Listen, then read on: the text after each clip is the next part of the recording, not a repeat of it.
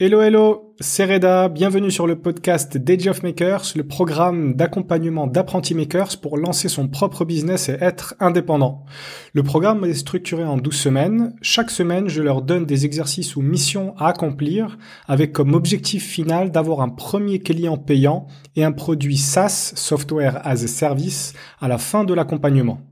Mon but avec cette série d'épisodes est de vous raconter sans storytelling et sans bullshit leur aventure. Cet épisode est le numéro 2 du batch 2. Mais avant de tout vous raconter, je vais d'abord vous rafraîchir la mémoire avec un petit résumé de la semaine 1. Alors la semaine 1, c'était une semaine orientée développement personnel pour faire une transition entre leur quotidien d'avant of Makers et le programme. Je leur ai demandé de faire quatre exercices, trois exercices intellectuels et un exercice manuel. Tout d'abord, le classique écriture du discours que vous voulez avoir le jour de votre enterrement. Petite spécificité, euh, il faut que chaque maker s'enregistre en face cam en train de prononcer le discours. Donc c'est un peu particulier. Ensuite, je leur ai demandé de s'imaginer à 90 ans et d'écrire une lettre manuscrite à leur soi de 20 ans pour s'excuser des opportunités ratées et pour exprimer leurs regrets. Et enfin, il fallait qu'ils écrivent cinq mots qui les décrivent. Et il fallait aussi qu'ils demandent la même chose à cinq proches. Ça, c'était pour les exercices d'introspection. Pour équilibrer tout ça, je leur ai fait faire un peu de travaux manuels, la conception d'un origami. Il y a peu, j'ai découvert une chaîne YouTube d'un japonais fait des tutos pas à pas pour faire des origamis principalement des animaux. Je leur ai demandé de choisir chacun une vidéo et de suivre son déroulement. Pour plus de détails sur tous ces exercices, je vous invite bien sûr à écouter l'épisode 1 de la saison 2. Passons maintenant à la semaine 2. Une remarque avant de continuer, euh, par rapport au batch 1, j'ai décidé de densifier beaucoup plus les semaines. J'ai trouvé que la quantité d'exercices et missions du batch 1 était un peu light. Du coup, pour le batch 2, j'ai décidé de leur donner un peu plus de travail. Donc ça va être intéressant de voir comment ils s'en sortent. Le premier exercice de la semaine 2 est la continuité de l'exercice des 5 mots de la semaine 1. Je leur ai demandé de reprendre la liste des 5 proches. Et ensuite, chaque jour, il fallait envoyer à un proche de cette liste un message pour exprimer son amour et sa gratitude. Le but de cette mission est de faire une pause dans sa vie et d'apprécier ce qu'on l'on a déjà, en particulier les relations humaines. Quand on est pris dans son quotidien, on a tendance à nous dire que ce genre de choses est acquise et qu'on fera ça dès qu'on aura un peu plus de temps. Du coup, Age of Maker, c'est une bonne occasion de le faire. Rama, Mika et Louis ont tous adoré faire cet exercice, qui n'est vraiment pas facile et évident. Ils ont eu de super retours de mots d'amour et quelques remarques du genre euh, Qu'est-ce qui t'arrive? Est-ce que t'es bourré? Ils ont tous ressenti beaucoup de bonheur à la suite des échanges qu'ils ont eus avec leurs proches et sont motivés pour le faire plus régulièrement. J'ai oublié de mentionner un point important. Euh, je leur ai demandé d'écrire ce qu'ils ressentaient avant d'envoyer le message, mais aussi après avoir échangé avec leurs proches. Et ceci pour chacun des proches. L'idée que j'avais derrière euh, la tête, c'était de les forcer à exprimer les choses à l'écrit et donc de choisir le bon vocabulaire.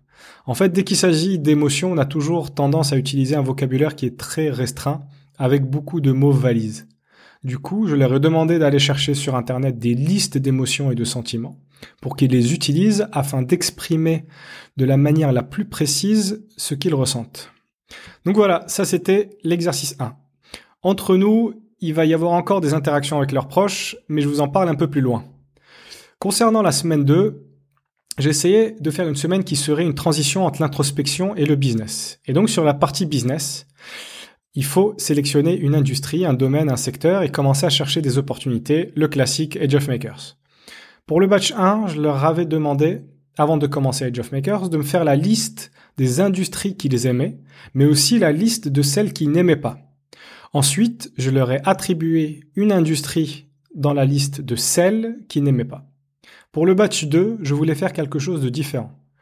L'idée que j'ai eue, c'était de trouver des secteurs dans lesquels il y avait pas mal de consultants indépendants. L'avantage des consultants indépendants est qu'ils sont généralement pas très outillés Et ceci est dû que chaque verticale a des spécificités très très importantes. Par exemple, un consultant en logistique a un besoin complètement différent d'un consultant en transition écologique. Donc faire un outil généraliste n'a que peu d'intérêt, alors que faire un outil pour une certaine niche fait complètement sens. En plus de ça, de par leur nature d'indépendant, ce sont des particuliers, et donc l'accès et la disponibilité de ces personnes est grandement facilité si on compare ça à des entreprises. Donc j'ai commencé par demander aux apprentis makers d'aller sur LinkedIn et me sortir la liste des secteurs dans lesquels ils trouvent des consultants. Malheureusement, cette technique s'est avérée non fructueuse car la liste qu'ils ont sortie était trop similaire et trop généraliste. Du coup, j'ai changé mon fusil d'épaule et je leur ai fourni une liste de métiers d'indépendants que j'ai trouvés sur le net, en leur demandant de faire la liste des cinq métiers dans lesquels j'irai piocher pour attribuer celui-ci à un autre membre du batch. Donc Rama a choisi architecte d'intérieur, coach sportif, esthéticienne à domicile, diététicien et mégicier. Alors pour info, un mégicier est un artisan dont le métier est d'accommoder les pots d'ovin et de caprin pour les rendre propres aux différents usages que l'on veut faire. Merci à Geoff Makers pour ce vocabulaire. Mike Mika a choisi coach sportif, chauffeur VTC, sophrologue, tatoueur et décorateur d'intérieur. Et enfin Louis a choisi pilote de drone, restaurateur conservateur d'art, téléconseiller, couturière et monteur vidéo. Une fois qu'ils m'ont tous fourni leur liste, je leur ai dit qu'il y avait un changement de programme. Il fallait qu'ils envoient cette liste à leurs cinq proches avec lesquels ils avaient déjà échangé et qu'il fallait qu'ils leur demandent quel est le métier qui leur correspond le moins.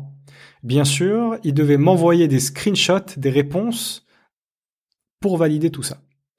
Résultat des courses, roulement de tambour, Rama a obtenu le métier d'esthéticienne à domicile, Mika celui décorateur d'intérieur et Louis restaurateur slash conservateur d'art.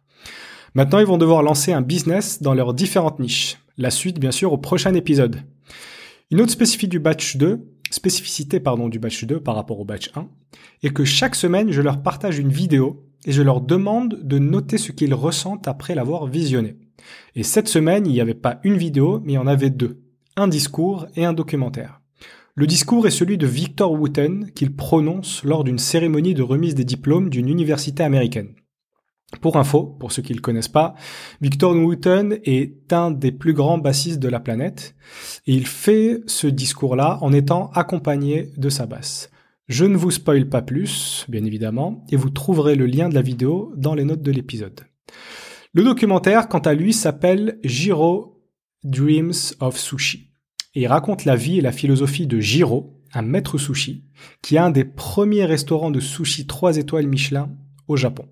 Le documentaire met en lumière le perfectionnisme et l'ultra spécialisation des Japonais. Et pour illustrer un peu mon propos, je vous partage une de ses philosophies. Donc Jiro, il dit que euh, pour faire un bon riz de sushi, de sushi, il n'y a pas de secret. Il suffit d'en faire tous les jours pendant 15 ans. Aussi simple que ça. Vous trouverez ce documentaire fascinant sur Netflix pour ceux qui sont en France. Voilà, on arrive à la fin de l'épisode. Merci beaucoup de l'avoir écouté. J'espère que cela vous a plu. La semaine prochaine, des apprentis makers vont s'attaquer à leur nouvelle niche et vont devoir faire une des spécialités d'Age of Makers, les appels téléphoniques. Si vous avez des questions, des remarques, des feedbacks ou tout simplement m'envoyer des mots d'amour, le plus simple pour me contacter via LinkedIn, je m'appelle Reda Benatia, R-E-D-A-B-E-N-A-T-Y-A et je vous dis à la semaine prochaine. À plus!